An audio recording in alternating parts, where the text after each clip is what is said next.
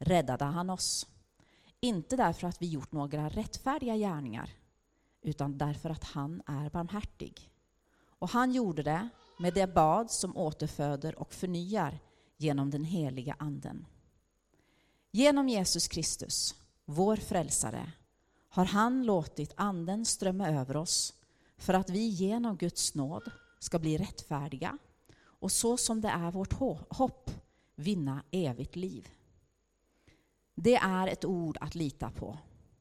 Jag vill att du ska inskärpa detta så att de som tror på Gud vinnlägger sig om att utföra goda gärningar. Detta dessa föreskrifter är bra och nyttiga för alla människor. Så lyder Herrens ord. Gud, vi tackar dig.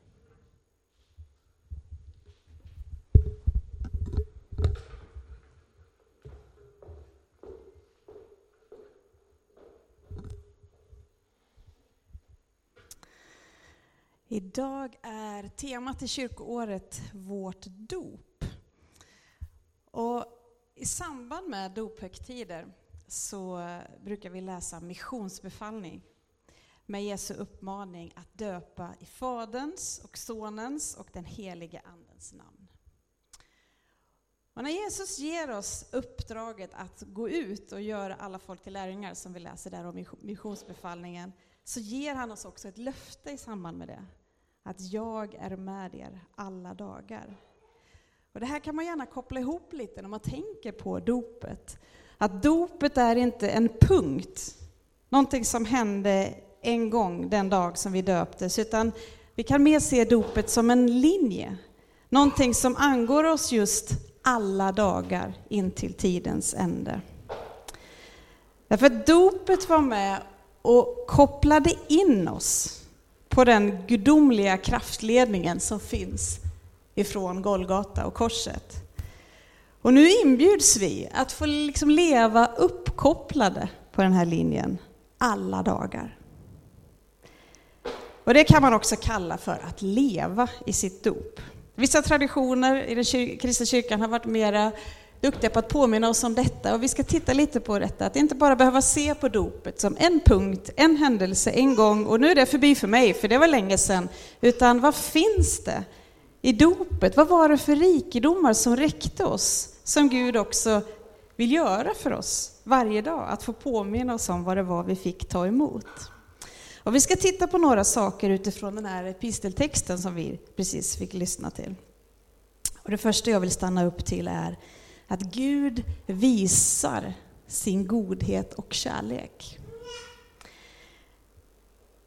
Redan i början i Bibeln så kan vi läsa om när Gud skapar världen och hur Guds godhet blir synlig.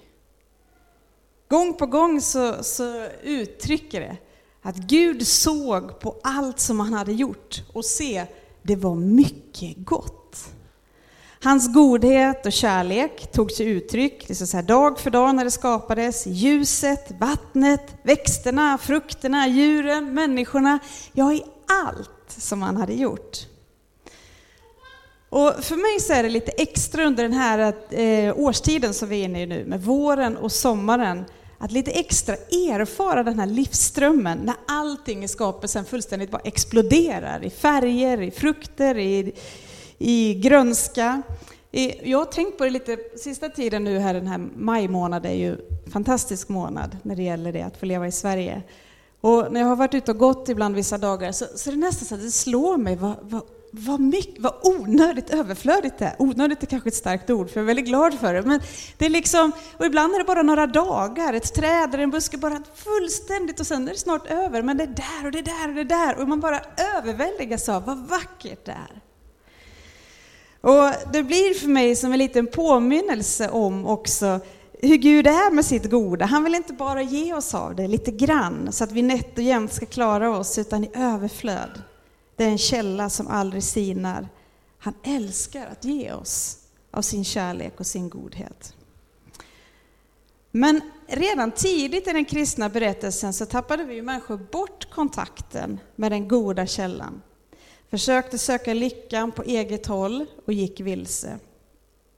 Gud däremot släppte inte taget om sin skapelse. Han fortsatte att vaka över den, fortsatte att älska den och förblev den han är, alltigenom god och kärleksfull. Och i versen innan vår text, om vi bara går en vers tidigare än den texten som Stina precis läste för oss, så skriver Paulus så här. Vi var själva en gång oförnuftiga, olydiga och vilsegångna. Vi var slavar under många slags begär och lustar. Vi levde i ondska och avund. Vi var avskyvärda och vi hatade varandra. Och sen kommer det där lilla ordet men, som så ofta förmedlar en vändning i Paulus brev. Den första versen vi läste idag var men när Guds, vår frälsares godhet och kärlek till människorna uppenbarades Alltså, det hade kommit in, vi hade tappat bort kontakten och synden hade kommit in och vi såg inte Guds godhet. Godheten och kärleken från Gud hade alltid funnits där. Men på grund av synden och den brustna relationen till Gud så hade människan inte alltid kunnat se den. Men rakt igenom Bibeln kan vi läsa om hur Gud gång på gång uppenbarar och gör sin godhet synlig. Och fullt uppenbarad blir den i Kristus Jesus. När Gud själv blir människa och vi får en synlig bild av Gud. Kärleken får ett ansikte. Kärleken har ett namn. Och Det är också då som vi på djupet får erfara hur oerhört stor den kärleken är som är villig att dö för vår skull. Så här står det i första Johannesbrevet om hur, hur kärleken uppenbaras. Så uppenbarades Guds kärlek till oss. Han sände sin enfödde son till världen för att vi skulle leva genom honom. Kärleken består inte i att vi har älskat Gud utan i att han har älskat oss och sänt sin son till försoning för våra synder. Det börjar alltid med Gud.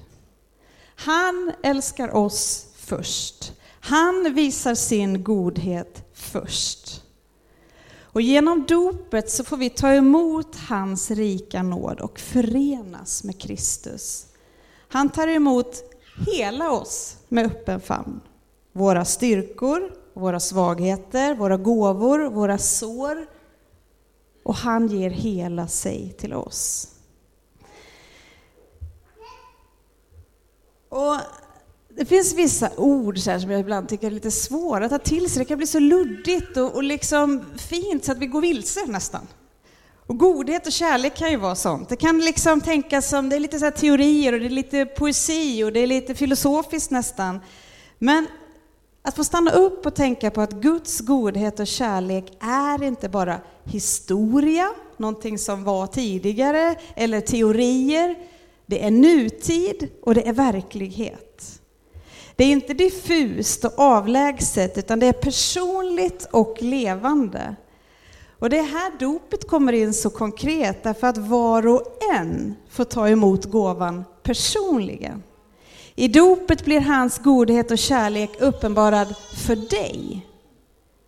Ditt namn nämns och Guds namn nämns.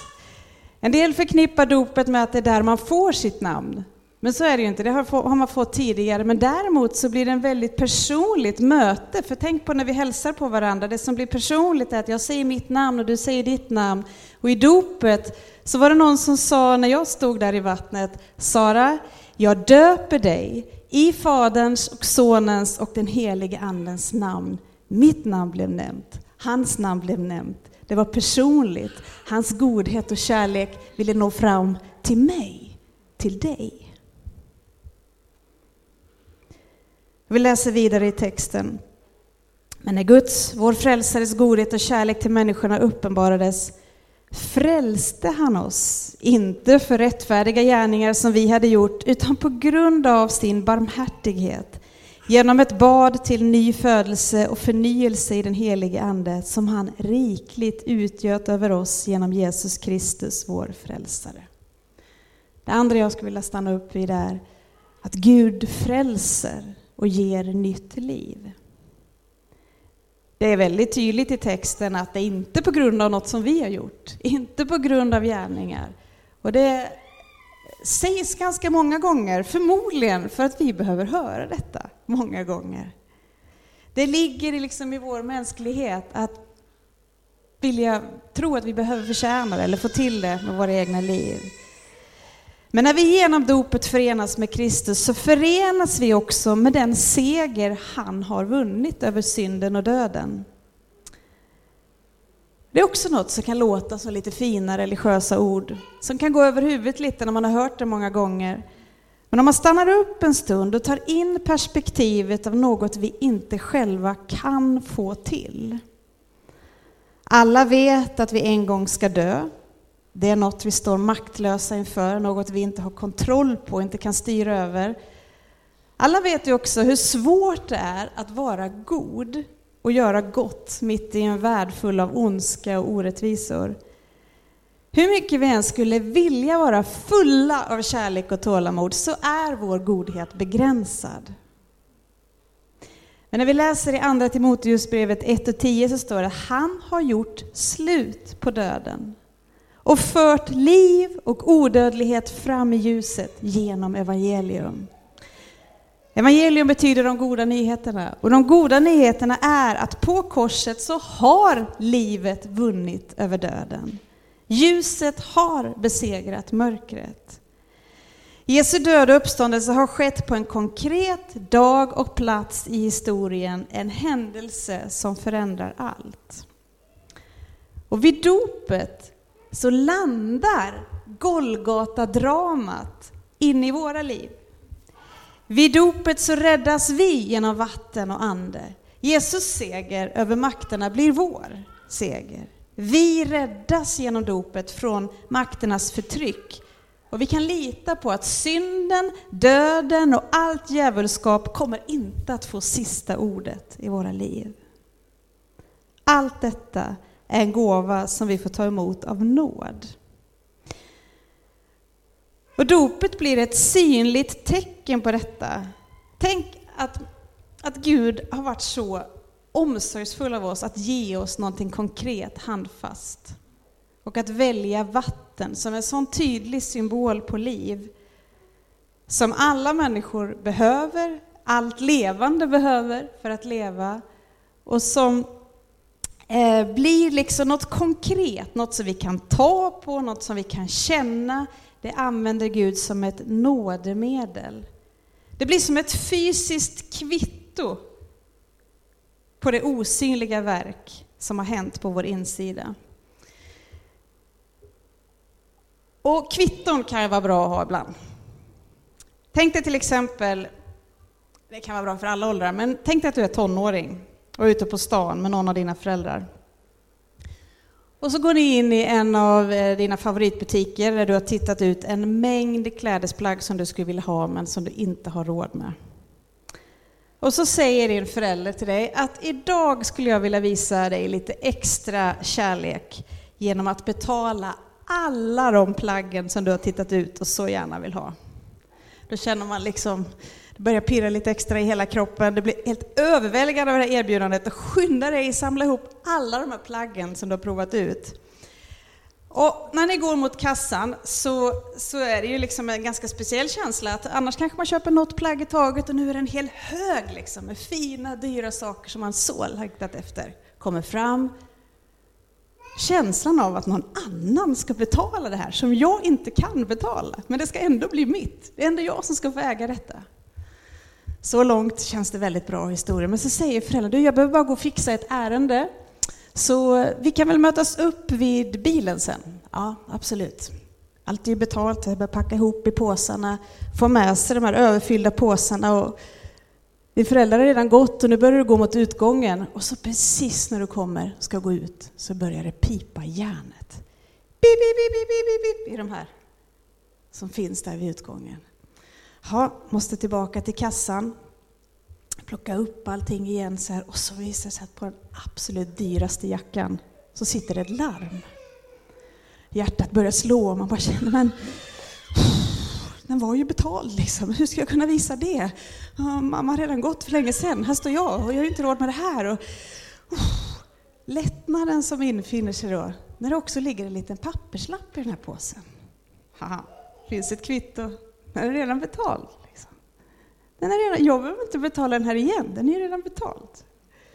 Ett litet kvitto kan vara så skönt för känslan att inte behöva liksom övertala och ringa tillbaka mamma och försöka lösa allt detta, utan det är bara, det har redan hänt. Det är inget som jag behöver betala på nytt, utan jag bär det med mig. Och ibland när vi i livet ställs inför kamp, mörker, frestelser, så kan vi undra lite hur vi ska klara att hantera allt det här svåra som vi möter, kanske inom oss eller runt oss. Och ibland så känns det nästan som att larmet börjar tjuta. Vi går runt och bär på gåvor vi har fått i våra liv, men det bara... Vi gör saker som skadar och sårar oss själva och skadar människor runt omkring oss. Och vi vet ibland att det är fel, och vi vet att ibland att det är stora kamper. Och så hör vi kanske också röster inom oss som säger, vem tror du att du är nu? Tror du att du kan kallas Guds barn? Tror du att du kan liksom bara gå runt och säga, men det är nåd och allt är redan betalt och va? Här går du runt, larm, det är massfullt med massa larm på dina grejer. Det, hur kan du vara säker på att det är betalt? Och där kan dopet, som en konkret händelse som har skett på en fast och given dag, som inte bara är en allmän process som kanske har hänt om förhoppning, utan får bli det där kvittot som man får plocka upp och säga, vet du vad, jag blev blöt. Vet du vad, det talades ut de här orden över mig. Att i Jesu Kristi namn så döper vi dig till Kristus. Någonting har hänt.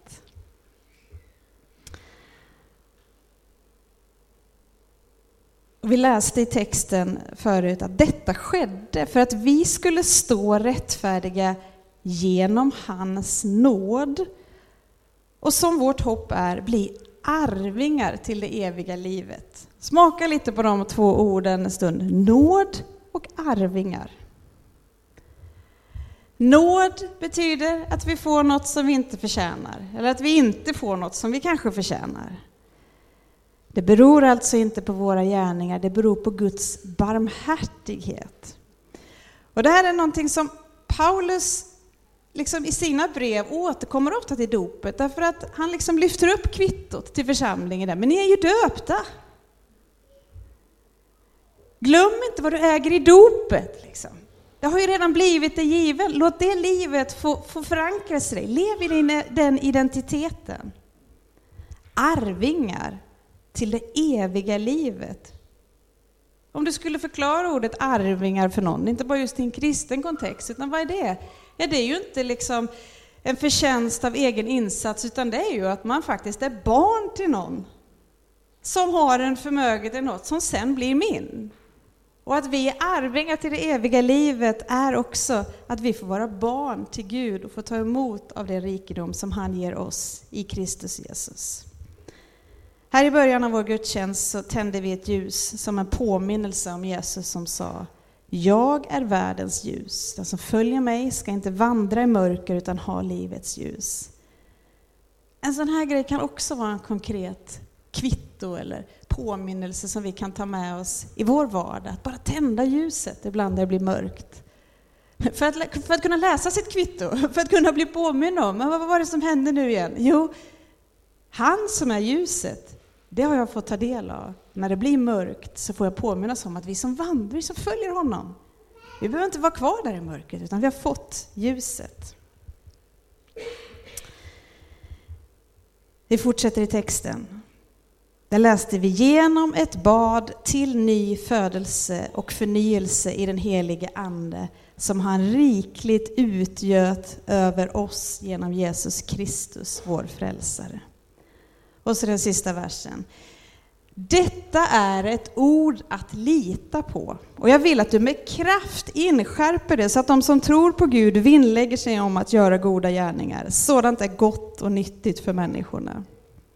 Det sista jag vill bara stanna upp vid någon minut är att Gud förnyar och ger kraft. I frälsningen och när vi får ta emot Guds nåd så tömmer han oss på fult skräp, våra synder. Men det stannar inte där, utan han fyller oss med fint liv, Andens liv. Och nu kallar Gud oss ut att låta det här nya livet få strömma genom oss ut till människor vi möter. Vi får leva med öppna händer mot himlen som mottagare och sen vända samma öppna händer ut för att låta hans godhet och kärlek ges vidare genom våra liv. Gud gör något med oss, Gud ger oss någonting. Och vi blir liksom inte bara frälsta från någonting, utan vi blir frälsta till någonting. Till det goda liv som Gud har kallat oss åt att få leva i rättfärdighet. Men på grund av den nya livsströmmen som finns i oss är det det som vi också vill och det som vi finner vår glädje i. Därför så detta är gott, det är nyttigt för människor. Det är det här vi finner vår glädje. Det är här som ger oss mening. Att vi inte längre behöver vara upptagna av oss själva eller vaka över mina aktier och mitt, mitt värde och, och hur jag ska få till eller jobba på min rättfärdighet. Utan vi har, vi har fått bli förklarade det så att vi nu blir fria. Att faktiskt få vara sådana kärl som inte är perfekta eller som lyckas få till, men i vår brustenhet och med vår bräcklighet låta den här nåden få strömma igenom oss. Så att världen mer och mer får bli hel. Vi har fått den helige Ande som han rikligt utgöt över oss. Detta är ett ord att lita på. Vilka fina uppmaningar. Dopet är inget diplom som vi får för ett väl utfört kristet liv, utan dopet är själva startskottet in i den kristna tron. Det kan ske i olika tider. Det är inte en åldersfråga, men genom dopet så förenas vi med Kristus och med hela den världsvida kyrkan. Vi får av nåd tillgång till hela paketet på en gång, av godhet, nåd, kärlek och kraft och sen har vi hela livet på oss att utforska och växa till i livet med Gud. Och nu när vi går in i en sommar och jag vet inte hur, hur, hur, dina veckor kommer se ut, ibland så har vi inte lika mycket möjlighet att komma till en kyrka, men jag uppmuntrar dig att gärna gå på gudstjänst där du är under din sommartid. Men, men påminns också om att den kristna tron har vi med oss varje dag. Och det är som att vi har fått nya kläder. Vi får klä av oss våra gamla kläder i dopet och vi har fått nya, rena kläder som vill göra gott och som vill ära Gud. Men det är, det är det här det här eh, punkt eller linje kommer in. Av att ser vi det bara som en punkt så, så eh, blir det lite konstigt, men om vi förstår att de här kläderna finns för oss varje dag. Så det finns ändå en uppmaning att göra någonting aktivt, nämligen ta på dig de kläderna. Hur gör man det? Ja, men Tre enkla böner som man kan använda i vardagen för att ta på sig kläderna och för att påminna sig om det här att Gud har gett oss av sin godhet och kärlek, att Gud frälser oss och ger oss nytt liv, att Gud är den som vill ge kraft och förnya oss. Det är de här tre orden tack, förlåt, hjälp. Tacka för Guds godhet, nåd och kärlek som du äger i Kristus Jesus i evighet. Saltaren är fylld av sådana böner som tackar för Guds godhet och som också ber Gud visa mig din godhet. Gud låt mig få smaka din godhet. Och vi kan stämma in i slutet av psalm 23 som säger att din godhet och nåd ska följa mig alla mina livsdagar. Tack för det Gud, att det gäller även idag. Förlåt. Be om förlåtelse för din synd så att du får lasta av den och inte gå runt med tungt bagage och gå runt med den här jackan som piper och tro att du måste betala den på nytt, utan lasta av. I Kristus Jesus är alla våra synder sonade och betalda för. Men vi behöver på nytt och på nytt be om förlåtelse, låta det här frälsningsverket få fortsätta att rena och upprätta. Det har hänt, det kommer en dag få träda i full kraft, men redan nu så pågår ett, ett räddande verk som vi får ta emot varje dag. Och till sist, be om hjälp att leva det nya livet. Jesus, hjälp mig att ge din kärlek vidare. Se inte på det kristna livet som en teori. Ja, men jag vet ju att nu har han sagt att jag ska göra det, så att då, då får jag göra det. Han vill vara med oss. Allt det här får vi göra utifrån löftet att han har sagt att jag är med er alla dagar. Och i det så får vi ha den nära relationen som säger tack, som säger förlåt, men som också säger hjälp. Hjälp mig att älska mig själv, hjälp mig att ha tålamod, hjälp mig att ta mig an de här utmaningarna, hjälp mig att kunna vara ett redskap för dig. Helige Ande, ge mig kraft den här dagen.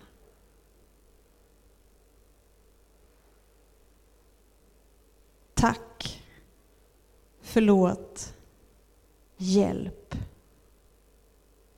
Amen. Vi ska avsluta med att be en bön och lovsångarna kan komma fram och göra sig redo att leda oss i sång.